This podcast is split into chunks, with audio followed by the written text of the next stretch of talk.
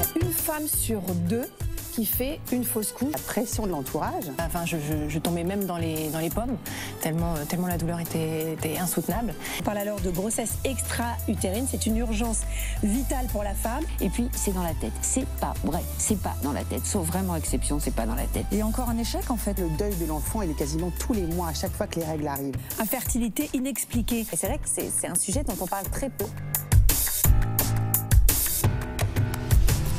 Bienvenue sur Les Silencieuses, le podcast qui libère la parole sur la fertilité. Si les vérités autour de la maternité se révèlent peu à peu au grand jour, on oublie encore trop souvent les difficultés pour y accéder. Je suis Marion et je donne la parole à des femmes bien décidées à bouger les choses. Elles se confieront sans filtre et sans tabou sur leur parcours de guerrière pour devenir maman et lèveront enfin le silence sur la fertilité.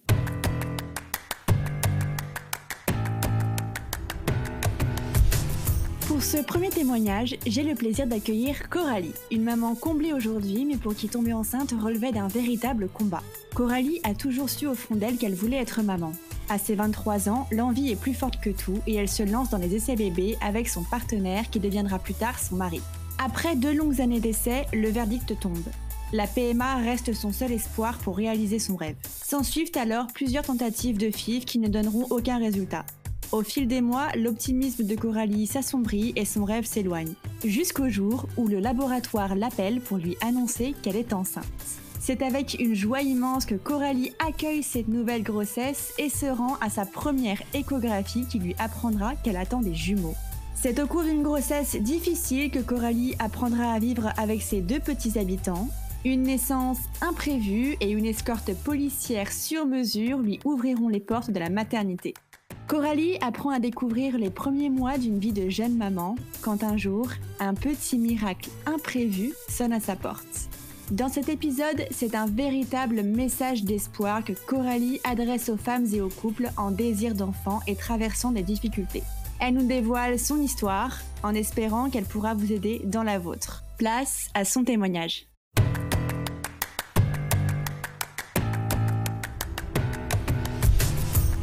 Bonjour Coralie et bienvenue sur le podcast Comment ça va? Bonjour Marion, ça va très bien, merci.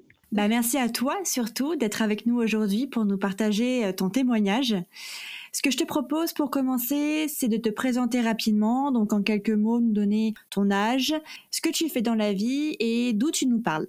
D'accord. Donc, euh, je m'appelle Coralie, j'ai 37 ans aujourd'hui. Euh, je suis agent administratif pour un comité d'établissement et je suis dans la région toulousaine. Ok, super. Alors, on va faire un peu un retour en arrière. Tu as 37 ans aujourd'hui et il y a quelques années, tu as décidé de devenir maman. Est-ce que tu peux nous raconter un peu ton histoire? Comment tu t'es dit, c'est c'est le moment, c'est maintenant que, que je veux un enfant? D'accord. Alors, euh, ça s'est passé, j'étais très jeune, puisque j'ai eu envie d'être maman, j'avais une vingtaine d'années, autour de 20 ans. Et je pense que c'est quelque chose qui m'a toujours habité. Et quand j'ai eu enfin eu envie de sauter le pas, euh, après euh, deux années euh, d'essai, j'ai compris que j'avais un problème. J'ai essayé pendant deux ans, euh, j'ai arrêté ma pilule et euh, j'ai laissé passer euh, deux années où rien ne se passait. Deux ans. Donc, tu t'es pas inquiétée plus que ça pendant ces deux années? Tu étais assez sereine? Non, parce que je me disais que j'étais jeune et que et que bon, je suis une personne qui est de nature assez anxieuse et du coup, j'ai mis ça sur ce compte-là en fait. Et bon, à l'époque, mon, mon mari euh, voulait avoir des enfants, mais n'était pas euh, dans l'empressement. Donc, du Ouais, coup, euh, les choses ont fait que qu'on a laissé euh, le temps passer un petit peu. Donc, après deux ans, je me dis que je vais consulter un gynécologue pour faire un petit bilan, pour voir un petit peu si il faut qu'on s'inquiète ou pas. Et là, à ce moment-là, j'avais pas de gynécologue attitré, donc je me dis bon, ben, je vais en trouver un près de chez moi. Et euh, comble de, de ma recherche, je tombe complètement par hasard sur un gynécologue qui est spécialisé dans la reproduction artificielle. Je ne savais pas en prenant le rendez-vous, je l'ai su qu'après. Donc, euh, je vais voir ce, ce gynécologue, euh, je lui explique mon problème et tout de suite, euh, ce, ce monsieur me fait passer des examens pour, pour contrôler déjà que, que tout fonctionne. L'un de ces examens, ça a été donc une hystérographie. Euh, c'est là que les résultats euh, se sont avérés euh, négatifs par rapport à ça, enfin plutôt positifs, dans le sens où cette hystérographie a révélé que mes deux trompes étaient bouchées. Et, donc du coup, il m'explique que j'ai deux solutions qui s'offrent à moi par rapport à ces trompes bouchées. Donc la première consiste à opérer les trompes pour les déboucher au final mais il m'explique que, cette opération peut être positive comme négative, puisqu'en fait, il peut les déboucher, mais elles peuvent se reboucher très rapidement derrière, en fait, euh, voire jusqu'à moins d'un cycle après. Et la deuxième solution étant la fécondation in vitro, puisque c'est euh, son travail principal, étant donné qu'il est euh, spécialisé dans la reproduction artificielle. Donc bien sûr, on a opté pour la fécondation in vitro, puisque j'en avais marre de perdre mon temps. Ça faisait déjà deux ans qu'on attendait. Donc, du coup, euh, on a décidé de passer directement à la vitesse supérieure en, sautant l'étape de l'opération. Donc, on s'est lancé euh, dans l'idée de la fécondation in vitro euh, assez rapidement. Il nous a fait tous les papiers qui, étaient nécessaires pour le protocole. Et très rapidement, il m'a expliqué comment ça allait se dérouler. Donc, euh, ce gynécologue, je l'ai vu pour la première fois un 31 juillet. Et nous avons commencé le traitement euh, début octobre.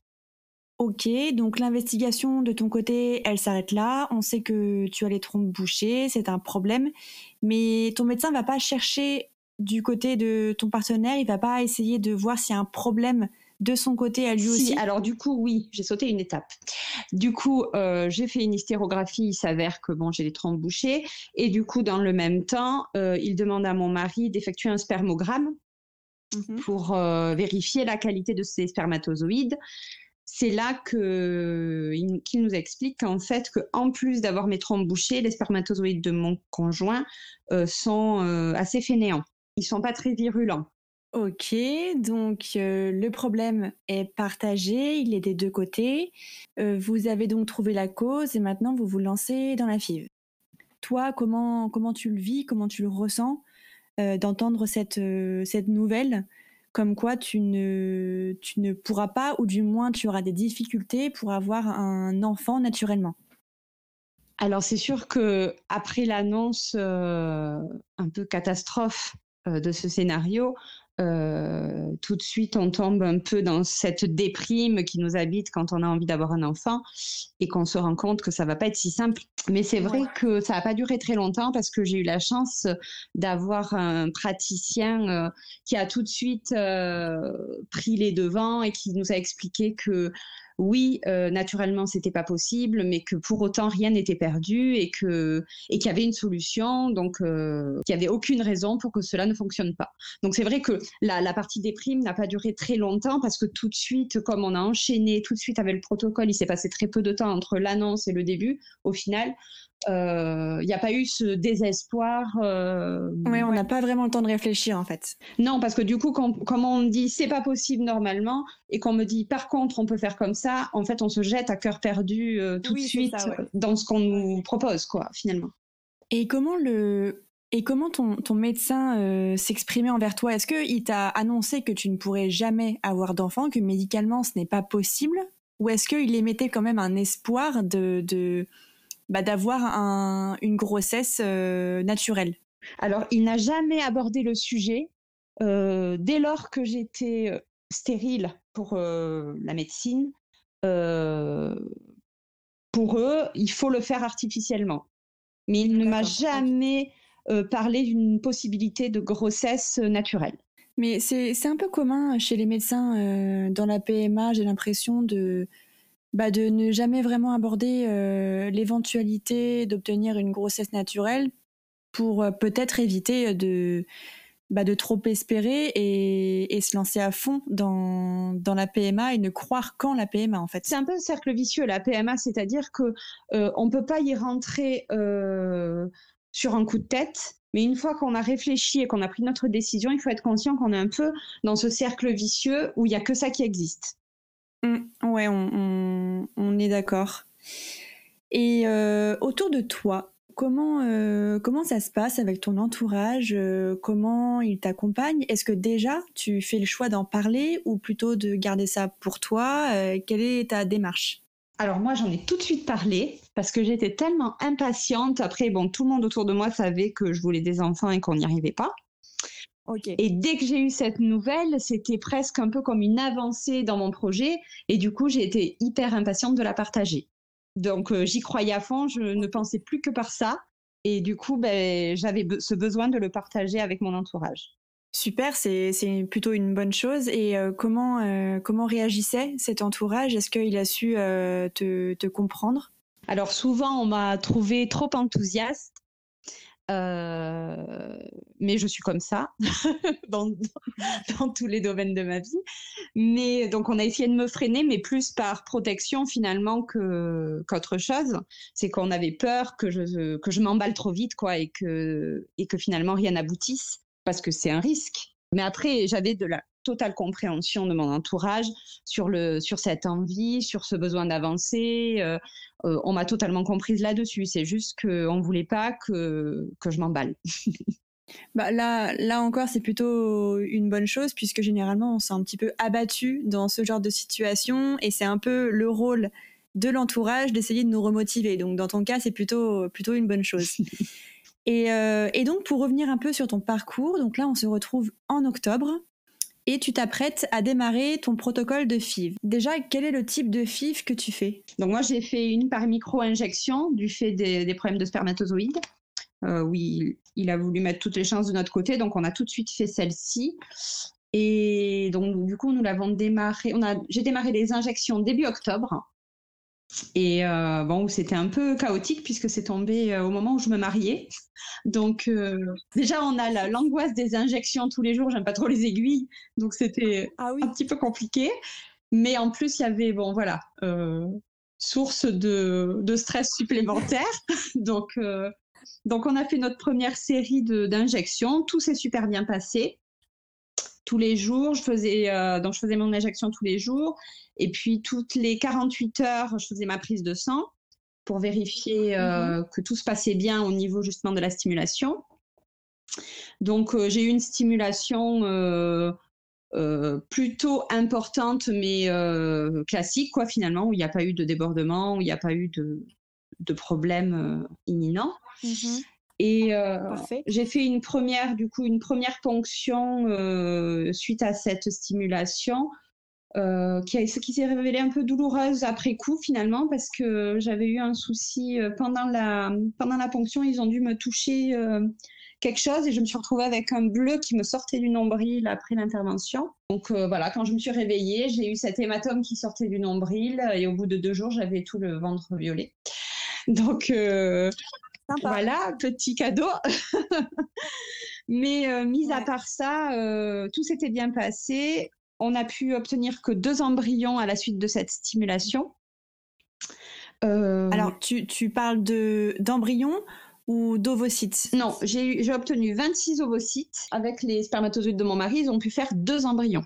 Donc, ils me les ont remis, les deux en même temps, en fait. Ils m'ont réimplanté euh, trois jours après parce qu'il faut laisser en culture. Et là, bon, ben, j'ai eu les, euh, deux embryons, euh, mais au bout de 14 jours, grosse déprime puisque fausse couche. Bon, ben, le taux n'était jamais parti et, et puis bon, ben, j'ai fait une fausse couche derrière. Et la prise de sang n'a pas révélé de taux de taux de grossesse. Euh, et d'ailleurs, le lendemain, je, je saignais. Euh, et, et, quand, tu, quand tu saignes, tu comprends tout de suite ce qui se passe. Tu sais euh, que cette tentative a, a, échoué, j'imagine. Voilà, je savais que, je savais que c'était le, le nouveau cycle ou la fin du précédent qui, qui se terminait. Donc, il fallait tout recommencer. Mais alors, quelle est ta, ta réaction? Comment tu, le, comment tu le vis J'imagine? De manière assez douloureuse, mais qu'est-ce que tu qu'est-ce que tu ressens à ce moment-là? Comment le vit également ton ton partenaire? Euh, Quel est le ressenti général quand tu quand tu as ces saignements et que tu comprends que la la FIV 1 s'arrête ici? Du coup, euh, j'étais plus du tout optimiste. Euh, pour le coup, ça a été vraiment un coup dur. Et parce que même si on sait que ça peut arriver, tant que c'est pas arrivé, ben c'est pas là quoi. Et quand ça arrive, ben on tombe, on tombe du 36e étage. Donc donc là, il faut le temps de, digérer. Et, et c'est pas simple après euh, d'une personne à l'autre, on le vit pas pareil, mais, euh, mais pour ma part, ça a été vraiment douloureux. Oui, oui, j'imagine, surtout que là, on se trouve actuellement sur le calendrier quelques jours après ton, ton mariage, donc euh, j'imagine que la nouvelle doit être d'autant plus douloureuse à, à digérer, puisqu'on n'imagine pas ça pour les premiers jours d'une jeune mariée. Là, c'est compliqué. là, c'était pas le, moment propice. Donc. Euh, Et ton mari alors dans, tout ça, comment comment lui il voit les choses, comment il les ressent? Euh, Lui, je je le sens pas forcément euh, pas impliqué par la situation, mais impliqué par cette douleur. C'est plus qu'il me voit mal et que du coup, euh, voilà, il essaye de me soutenir pour que j'aille mieux, mais j'ai pas l'impression qu'il prenne à ce moment-là euh, cet échec comme vraiment un échec en fait. Je vois. Et euh, ensuite, après cet épisode, comment tu te relèves et quelles sont les, prochaines étapes pour relancer euh, un nouveau protocole? Alors moi, il me demande de patienter trois mois avant de recommencer. Il faut que le corps se remette, d'avoir un cycle régulier parce que on, risque le dérèglement hormonal aussi. Donc il faut, il faut quand même laisser la nature un peu reprendre sa place. Et donc, du coup, ça nous amène au mois de janvier. Euh, et là, ben, on, recommence tout, vu que j'avais eu que deux embryons et qu'on les avait utilisés. Donc, nous voilà repartis pour un nouveau protocole, donc une deuxième tentative. Et là, donc, on fait nos injections tout pareil, tout se passe bien, tout comme la première fois. Euh, au niveau de la ponction, on a sensiblement le même nombre d'ovocytes. Et par contre, miracle, au moment de la micro-injection, on se retrouve avec sept embryons. Donc, ah, enfin du positif. C'était beaucoup mieux. Là, ils l'ont mis en culture plus longtemps euh, pour euh, que les, les, embryons aient le temps de se développer euh, davantage, pour qu'on ait plus de chance au niveau de l'anidation. Donc, du coup, on me réimplante au bout de 5 ou 6 jours, je me rappelle plus bien. donc, on me réimplante de deux embryons, le transfert, et tous les autres, donc les 5 autres, on les congèle puisque c'est donc la procédure quand Et pourquoi implanter deux embryons? Pourquoi ne pas euh, implanter un par un C'était un? choix en fait qui, qui, nous laissait. En tout cas, lui, il faisait comme ça. Soit on en implantait un, soit on en implantait deux. il ne voulait pas en implanter plus que deux pour les risques des grossesses multiples. Mais, euh, mais on pouvait en implanter deux à la fois pour avoir plus de chances euh, que ça tienne, puisque quand on en implante deux, on peut faire une fausse couche sur un, mais que l'autre tienne. Ça arrive. Et toi, à ce moment-là, tu es plutôt euh, OK avec le fait d'en implanter deux, tout en sachant qu'il y a un risque d'avoir des jumeaux par la suite. Tu es assez à l'aise avec, avec l'idée? Non, mais en fait, je pense qu'à ce moment-là, j'ai tellement envie d'avoir un enfant qu'au final, jamais les deux, les deux vont tenir. au moins que j'ai la chance d'en avoir un qui reste. Parce qu'il m'avait expliqué que même quand les deux tenaient, il y avait 90% de chances qu'il y en ait un qui tienne pas. Même après les 14 jours où on nous dit qu'on est enceinte et tout ça. Mm. Donc, du coup, je fais ce transfert et au bout de 14 jours, nouvelle déception, fausse couche. Donc, euh, ah. deuxième déboire. C'est pareil, ça tient pas. Euh, euh, on comprend pas. Pourtant, les embryons sont de bonne qualité. Il n'y a pas de raison euh, vraiment apparente. Et donc, du coup, je vais consulter ce, médecin et puis je lui demande, je lui dis, mais quand même, euh, docteur Face, c'est pas inquiétant quand même. On va où là? Et puis il me dit, euh, ne vous inquiétez pas. Quand ça ne tient pas, quand ça ne doit pas tenir, ça ne tient pas. La nature est bien faite. Il partait de ce principe-là. Si un embryon ne tient pas, c'est qu'il y a une malformation, c'est qu'il y a une chose qui fait qu'il ne doit pas voir le jour. Donc lui, il restait toujours très confiant. Euh, on était dans notre protocole, euh, on était dans des délais tout à fait classiques, dans un âge euh, très cohérent. Il n'y avait pas d'inquiétude. Forcément, on s'essouffle, hein, le temps passe et, les déceptions s'enchaînent. Donc, euh, il faut réattendre. Mais la bonne nouvelle, c'est que là, cette fois-ci, on n'a pas besoin de refaire tout le protocole, puisqu'il reste cinq embryons au congélateur. Et, donc là, on gagne un temps infini. et donc, du coup, en mars, bon, ben, on, deuxième tentative, toujours, on est toujours dans la deuxième tentative, hein, puisqu'il nous restait des embryons. Donc, euh, on fait un troisième transfert de deux embryons congelés, où on m'explique que les embryons congelés peuvent être de moins bonne qualité du fait de la congélation. Donc, euh, il y a un peu moins de chance. Mais bon, ça se tente quand même, on le fait. Donc, ils m'en réimplantent deux et ils en laissent trois au congélateur. Et euh, donc là, bon, ben voilà, toujours pareil, l'attente des 14 jours interminable. Bon, on n'y croit plus, hein, puisque parce qu'on a, on a déjà eu deux déceptions juste avant, quoi. Ça commence à, à faire beaucoup. Et le jour de, de l'appel du laboratoire, miracle, je suis enceinte. Enfin, enfin la bonne nouvelle. Et, et, à ce moment-là, tu es donc enceinte, mais tu sais aussi que tu as été transférée de deux embryons est-ce que à ce moment-là, tu sais si tu as encore les deux? Si C'est positif dès qu'il y en a un, donc on ne sait pas. Il faut faire une échographie. Donc on me fait une échographie, le gynécologue me fait une échographie en suivant la, prise de sang, bien sûr, on est tellement content. Il me fait l'échographie et là, bon, ben, il voit les, les deux embryons sont là. Mais c'est là qu'il nous dit, euh, pour l'instant, il y en a deux. Euh, jusqu'aux trois mois de grossesse, on ne peut pas être sûr qu'il y en aura deux parce que euh, vous pouvez en perdre un. Il y a 90% de chances qu'il y en ait un qui tombe. Bien sûr, on s'est focalisé pendant trois mois sur ces 90% parce qu'on était sûr qu'il n'y en aurait qu'un qui resterait. quoi. L'idée des deux n'a jamais été mise sur la table. Donc, tous les 15 mmh jours, il me fait une échographie et tous les deux jours, j'ai une prise de sang pour vérifier que le taux augmente toujours euh, au niveau euh, de l'hormone de, de grossesse. On allait faire notre échographie, c'est là que ça devient comique, parce que tous les 15 jours, il nous disait, pour l'instant, il y en a deux. Et donc mon mari lui répétait, oui, pour l'instant, docteur. Sauf qu'arrivé aux trois mois, où on, dès le troisième mois, on a vu euh, un des deux bébés, c'était un garçon. Il l'a su tout de suite. Euh, il nous a dit ah ben le premier c'est un garçon. Donc du coup, au bout de trois mois, bon ben euh, les deux embryons sont toujours là. Et, donc un c'est un garçon. Donc bon ben là c'est des bébés. Maintenant c'est plus des embryons. Et, puis là mon mari regarde le gynécologue puisque le gynécologue lui dit bon ben il y en a deux là. Et puis mon mari le regarde et lui dit Oui, pour l'instant, docteur. Et là, le docteur lui dit Non, monsieur Sabateri, il y en a deux.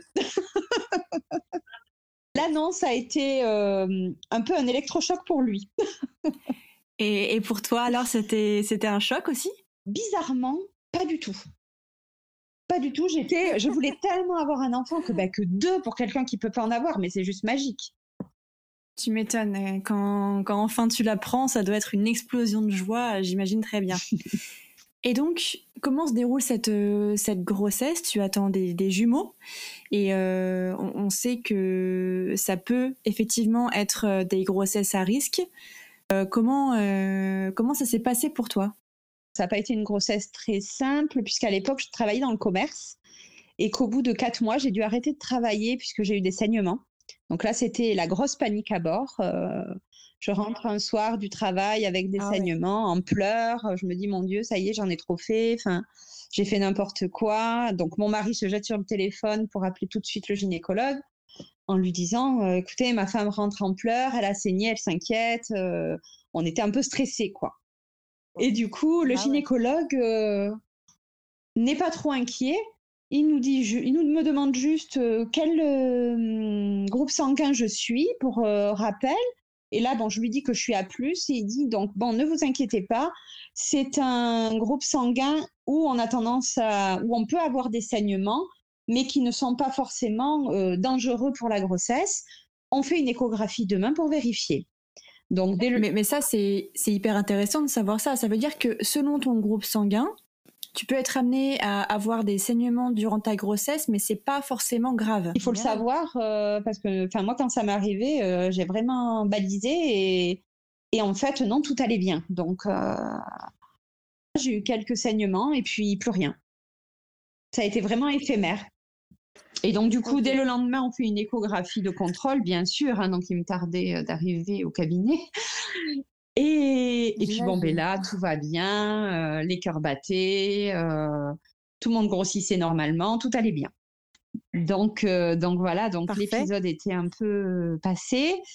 Et puis donc je continue à faire mes contrôles tous les 15 jours, hein, comme depuis le début de ma grossesse. Et puis un jour, le gynécologue me dit, on était en plein été, et il me dit, oula, il me dit, là, euh, ce mois-ci, vous avez pris 7 kilos, c'est beaucoup. euh, il faudrait faire attention à votre alimentation. Peut-être que vous mangez un peu trop. euh, euh, il faudrait pas qu'on prenne 7 kilos tous les mois.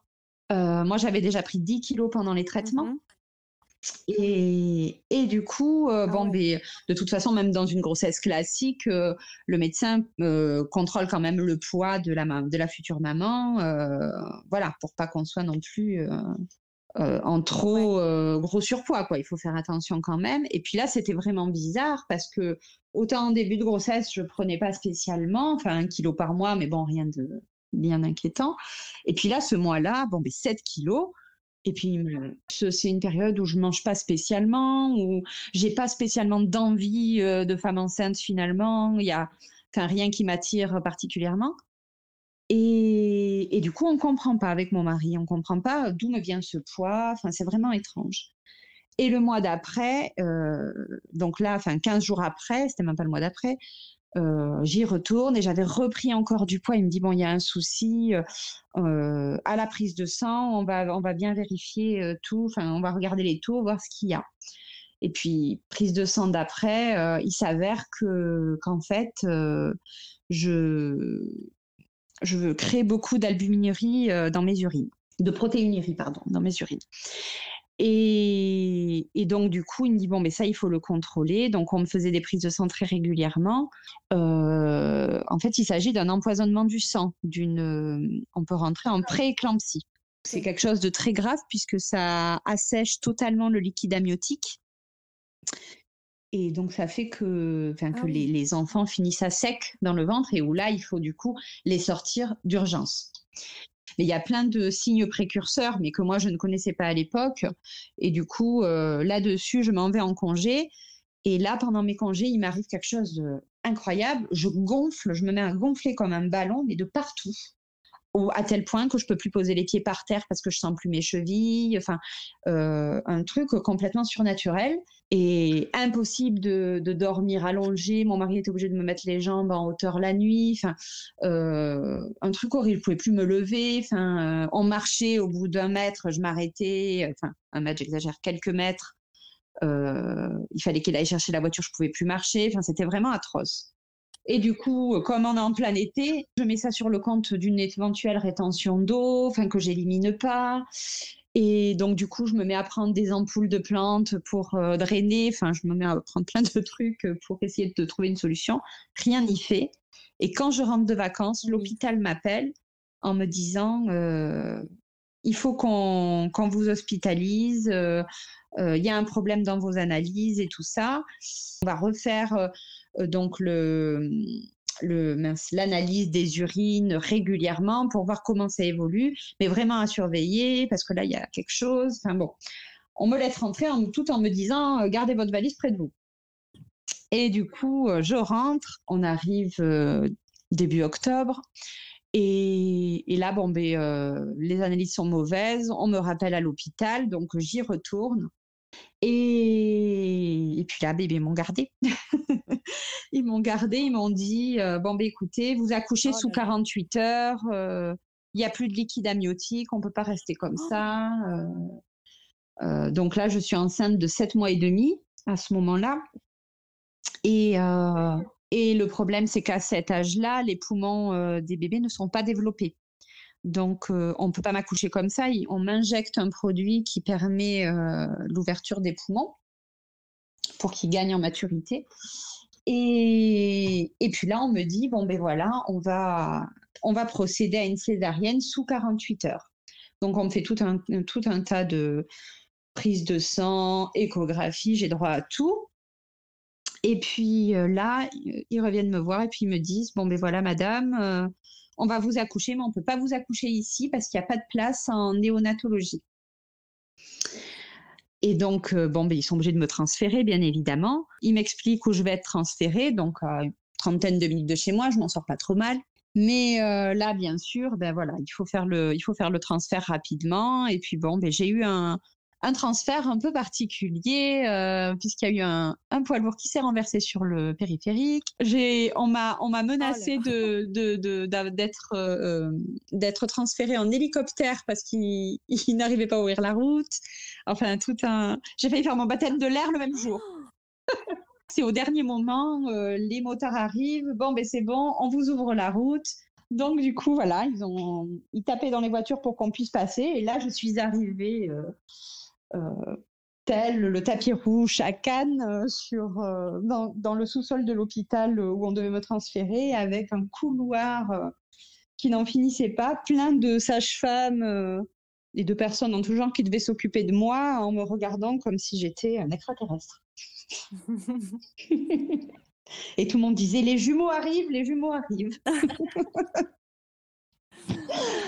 donc voilà, donc du coup j'ai eu euh, voilà cet accouchement qui du coup a été fait dans la soirée, euh, du coup sous anesthésie générale parce que les péridurales ne fonctionnaient pas. Euh, rien n'allait. parce que ils ont essayé tout de même de te faire un accouchement par voie basse? Alors par voie basse on ne pouvait pas parce qu'en fait les bébés n'étaient pas bien placés. Et en fait, il y en avait un qui était pas conscient. Donc, ils ont tout de suite fait une césarienne pour le sortir le plus rapidement possible. Et, euh, et du coup, euh, quand ils les ont sortis, ils sont partis directement en couveuse et un en réanimation. Donc là, on était sur du 1,5 kg et 1,7 kg. Donc, c'est encore oh. petit. C'est petit. Et encore, j'avais des bébés, des beaux bébés parce qu'il y a des bébés, des jumeaux euh, au même, enfin, à la même gestation qui sont bien moins lourds que les miens. Et qu'est-ce qui s'est passé pour le petit euh, qui est parti en, en réanimation? Pourquoi il est, euh, il est parti justement en réa? Eh bien parce que il, euh, il était euh, inactif en fait dans mon ventre, alors que l'autre était tonique et tout ça. Et quand ils ont, euh, quand ils les, ils les ont sortis, ben, il était inanimé. D'après ce que j'ai compris, puisque moi j'étais endormie. Oui, toi tu faisais dodo. C'est ça. Et toi, du coup, j'imagine que ça devait pas être facile justement d'être euh, dans ces conditions pour, euh, pour vivre ton, ton premier accouchement. Comment tu l'as vécu? Alors, euh, bah, très mal, j'étais hyper angoissée. Déjà, le fait qu'on me dise que j'allais accoucher là, euh, c'était pas prévu. Du coup, du coup, c'était un peu l'angoisse. Et, et du coup, euh, j'ai su que j'allais être endormie totalement, mais que au dernier moment, quoi, finalement, puisqu'on a essayé la péridurale, l'arachie plusieurs fois, et en voyant que je ne m'endormais pas, enfin que qu'il n'arrivait pas à endormir localement, euh, et vu l'empressement de la situation, euh, ils m'ont même pas prévenu que j'étais que j'allais m'endormir totalement. Ils m'ont juste dit, dans cinq secondes, vous sentez plus rien, puis je me suis endormie, en fait. Donc j'ai pas eu le temps d'angoisser de l'anesthésie générale au final. C'est après au réveil où ça a été euh, plus compliqué à gérer, de par les douleurs, de par le fait que je pouvais pas voir mes enfants. Oui, bah oui, j'imagine. Déjà, déjà, on t'endort sans vraiment te dire qu'on va le faire. Et euh, ensuite, tu te réveilles et puis, bah, t'es plus enceinte, quoi. Je suis plus enceinte et j'ai plus de bébés euh, près de moi. Enfin, je les ai pas vus, quoi. Je les ai vus que le lendemain, en fin de matinée. C'est très long. Donc, euh, donc voilà. Donc du coup, euh, ça a été un début un peu chaotique. Et comment se passent alors ces, ces premiers jours ou ces premières semaines peut-être euh, en couveuse? Alors du coup, moi, nous, nous, ils ont eu un passage assez éclair en couveuse. C'est des bébés qui ont été assez réactifs et qui se sont bien développés puisqu'ils sont restés que deux semaines. Euh, donc du coup, euh, on n'a pas eu ce, ce problème d'intendance à ce que moi je sois sortie de l'hôpital et qu'ils y soient encore pour faire des allers-retours. On a fait ça qu'une semaine finalement, puisque moi je suis restée euh, une semaine à la clinique euh, à cause de ma césarienne. Et du coup, il est resté qu'une semaine à faire les va-et-vient. Et euh, au bout de 15 jours de, de couveuse, euh, ils ont pu rentrer à la maison avec nous. Ça là-dessus, c'est une chance. Ça n'a pas duré longtemps, donc euh, tant mieux. C'est ça. Donc on a eu beaucoup de chance parce que malgré le fait qu'ils soient prématurés, euh, ils se sont bien remis et ils ont tout de suite euh, pris le dessus. Et, Même le euh, petit en, en réanimation. Oui, parce que finalement, eh ils l'ont réanimé. Et puis après, euh, bon, ben, c'était un bébé qui était pas gros et qui aujourd'hui n'est toujours pas gros d'ailleurs, hein, malgré qu'il soit plus un bébé. mais, euh, mais du coup, qui était très vif et euh, enfin, qui a vite récupéré, quoi. Bon, finalement, l'histoire se, se termine bien. Tu commences alors ta nouvelle vie de jeune maman. Tu apprends, euh, tu apprends ce nouveau rôle et je crois savoir que la vie te réserve quelques surprises par la suite. C'est vrai. C'est vrai, c'est vrai. Après l'accouchement de mes garçons, où j'avais été quand même euh, en prééclampsie, très malade, euh, où j'avais eu mis quand même trois ou quatre mois à m'en remettre. Euh, à l'époque, quand je sors de, de l'hôpital, on me dit non, non, c'est pas la peine de vous redonner un moyen de contraception, vous êtes stérile, remettez-vous déjà, récupérez, puis on verra plus tard. Et puis bon, mais les premiers mois, bon, on n'y pense pas parce que déjà il y a la fatigue, il faut s'en remettre, il faut apprendre à oui. s'occuper de deux bébés. Moi, j'avais pas d'enfant avant. Euh, on pense pas à tout ça. Et un jour où ben, finalement je prends mon train de vie, où, tout est plus calme, euh, ça me dérange euh, de ne plus avoir de mon moyen de contraception. Donc je, je fais appel à mon gynécologue, toujours le même, et je lui explique ma situation. Je lui dis écoutez, euh, voilà, depuis l'accouchement, j'ai pas de moyen de contraception, ça me dérange. Et là, il crie au scandale et il me dit mon Dieu, parce que c'est pas lui qui m'a accouché, hein, du coup. Il me dit D'accord. mon Dieu, euh, pourquoi ils vous ont pas redonné la pilule avec toutes les hormones que vous avez pris euh, c'est pas possible, euh, il faut absolument que vous repreniez la pilule. Et du coup, là, il me dit, bon, ben écoutez, comme vous faites beaucoup de dérèglements hormonaux, je veux trois cycles pleins, complètement autonomes au niveau de votre indice, et on reprend la pilule. Donc, il me l'avait d'ores et déjà prescrite, et, et j'avais plus qu'à attendre mes trois cycles, et tout irait bien. Et donc, euh, bon, ben, ça nous a projette vite euh, sur l'été. Et je m'en vais en, en congé, en famille, et puis euh, donc avec mes deux garçons. Et puis bon, ben là, je savais que pendant les congés, c'était le moment de reprendre ma pilule. Donc j'avais ma plaquette, j'étais prête hein, à la dégainer au moment. Et quand le moment arrive, pas d'indice. Donc comme il fallait attendre le premier jour des règles pour reprendre, pour entamer ma pilule, j'étais euh, oui. embêtée quand même. Et du coup, bon, ben, euh, j'attends. Bon, comme je suis pas à la maison, je me dis peut-être que le- l'environnement y fait. On attend un ou deux jours. Bon, on n'ose pas trop s'inquiéter. On est stérile quand même. Et, Eh oui. et du coup, au bout d'un ou deux jours, quand même, euh, bon, ben, ça m'inquiète. Et puis là, bon, ben, euh, ma belle-sœur gentiment me propose d'aller me chercher un, un test de grossesse pour, euh, pour arrêter mes angoisses et que mon indice arrive et que tout rentre dans l'ordre. Je fais ce test pour me conforter dans l'idée que je ne suis pas enceinte et que tout va rentrer dans l'ordre. C'est juste pour éviter de somatiser que je fais ce test ce jour-là. Pas du tout parce que je crois que je suis enceinte, parce que je suis persuadée que non, parce que c'est pas possible. et que je suis très cartésienne. Donc, elle t'achète ce test. Elle m'achète ce test et puis elle me dit bah, écoute, euh, fais-le demain matin avec les urines du matin, au moins ça sera bien et tout ça. Elle me le pose dans la chambre et puis elle s'en va. Et puis bien sûr, euh, vu ma grande impatience hein, euh, qui m'habite depuis ma naissance, bah, je l'ai fait de suite, ce test. et puis bah, alors, comble du comble, euh, il était positif. Mais, mais c'est Et dingue. là, c'était mais, le désespoir total. Les larmes, les larmes, l'angoisse, euh, c'était horrible. Bah, moi, mes enfants avaient 10, 10 mois quand même. Il y en avait un qui tenait pas sa tête, qui était pas en avance. Euh, là, tout de suite, on se projette comme si le lendemain on a couché et c'est horrible. Et on comprend pas ce qui nous arrive surtout parce que parce que bah, 10 mois avant, c'était pas possible. Non, mais c'est ça, c'est que tu as fait quand même plusieurs fives Voilà. pour qu'après 10 mois, on t'annonce que tu es tombée enceinte naturellement. Enfin, c'est dingue. Donc mon entourage s'est un peu moqué de moi en me disant que j'avais bien euh, caché mon jeu. en plaisantant bien sûr, mais, mais bon, tout le monde était aussi surpris que moi. donc voilà, donc du coup, euh, nous avons la chance aujourd'hui d'avoir une petite fille euh, après nos deux garçons qui est arrivée vraiment par surprise.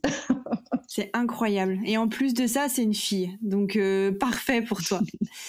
Et est-ce que à un moment donné, donc comme tu avais quand même tes jumeaux, tu découvrais un peu cette nouvelle vie de maman, est-ce que, est que tu as hésité à garder cet enfant? Alors moi, j'ai totalement hésité. J'ai même pensé à l'avortement parce que on en avait deux et qu'ils étaient petits et que et que c'était pas prévu et que j'aime pas les imprévus. et puis mon mari a trouvé euh, l'annonce euh, géniale. Alors je m'attendais pas non plus à sa réaction. Et il était super content alors que je, pensais qu'il serait complètement flippé. Et, et donc du coup, ben, on était en vacances et je me suis dit, euh, j'avais ma petite belle-sœur qui voulait aller faire du manège ce soir-là. Et je lui avais promis de monter avec elle. Et du coup, je me suis dit, je monte dans le manège et si demain je suis encore enceinte, je le garde. bon, on comprend qu'elle a résisté au manège. et comment elle se passe cette grossesse? Alors, sans aucun problème. Autant la première était un parcours semé d'embûches, autant la seconde, euh, euh, tout s'est bien déroulé puisque à cinq mois et demi, quand on a fait l'échographie morphologique, on m'a dit oh là là, elle a déjà la tête en bas, elle est basse, euh, il faut faire attention, ne portez plus les garçons, il faut qu'on arrive au moins à sept mois et demi comme pour les garçons, attention, prudence. Et, et, puis arrive le dernier mois, donc on arrive à huit mois de grossesse et le bébé est toujours dans la même position, la tête en bas, elle n'a pas bougé, euh, voilà. Et puis là, on me dit, bon, ben, en plus, elle a, elle a bien profité. Et on m'explique que comme j'ai un utérus cicatriciel, on ne pourra pas me déclencher sur cet utérus-là et que c'est soit elle sort d'elle-même, soit on fait une césarienne. Et du coup, si ça sort pas tout seul, on va chercher. Donc du coup, euh, bon, ben, le dernier mois, ben là, je reprends toutes mes activités, je sors le chien, je, porte mes enfants, euh, je soulève mes courses, je fais tout ce qu'il faut pour que cet enfant sorte. Finalement. Et puis, ben, cinq jours avant le terme, on me fait une échographie, on vérifie mon col, et puis là, ben, le col n'était pas du tout ouvert d'un millimètre. Le bébé était toujours au même endroit. Et là, on me dit, bon, ben, désolé, on est obligé de prévoir une césarienne vous ne pourrez pas accoucher naturellement. Et donc, euh, ma fille est née par césarienne. Elle aussi, mais pas sous anesthésie générale. ah, donc cette fois-ci, tu étais à peu près présente. Oui, j'ai pu euh, la voir contre moi quand elle est née. Euh, ça a été complètement différent. Tout, tout s'est super bien passé. du début à la fin, il n'y a pas eu de soucis. Et est-ce que après toutes ces histoires, tu es retournée voir ton médecin pour lui, lui parler de tout ça lui demander des explications. Euh, qu'est-ce qui s'est passé euh, On te déclare infertile et puis euh, tu as un enfant naturellement. Alors moi, on m'avait quand même dit, quand, j'ai, quand on m'a annoncé ma stérilité au tout début, que ma stérilité était due à des trompes bouchées et que des trompes, ça se bouche et ça se débouche. A priori. Ou peut-être qu'il y en avait une des deux qui n'était pas totalement bouchée et que le, la surdose d'hormones a, voilà, c'est possible. Après, j'ai jamais eu d'explication bien, bien explicite à ce sujet-là, mais je sais pour avoir euh, euh, discuté avec d'autres personnes euh, que je ne suis pas la seule dans ce cas. Après une stimulation fécondation in vitro ou autre, à tomber enceinte naturellement. C'est vrai que c'est pas la première fois qu'on entend ce, ce, genre de scénario. Ça arrivé à quelques femmes en effet, mais c'est c'est quand même assez rare ça reste inattendu quand même. Hein. Quand on rentre dans ce genre de protocole, c'est bien qu'on est persuadé qu'on ne pourra pas faire autrement. Pour moi, pour ma part, si j'avais un message à passer, ça serait ça. Ça serait que euh, malgré euh, la difficulté que, ce parcours qui paraît d'avance semé d'embûches euh, puisse faire paraître, ça vaut vraiment le détour parce que c'est tellement de la joie quand ça réussit qu'on oublie tous les mauvais moments. Bah c'est parfait. Je propose qu'on s'arrête là sur ces, jolis mots. C'est un très beau message d'espoir que tu fais passer. Merci beaucoup Coralie pour ton témoignage. Ton témoignage très éprouvant et surtout extraordinaire. Tu as vécu quelque chose qui n'est pas commun. J'espère de tout cœur que ça aidera les femmes et les couples qui traversent eux aussi des difficultés. Eh bien, j'en serais ravie. Je te souhaite tout le meilleur pour la suite et je te dis à bientôt, Coralie. Ben, merci du temps euh, que tu m'as accordé et puis ben, à très vite.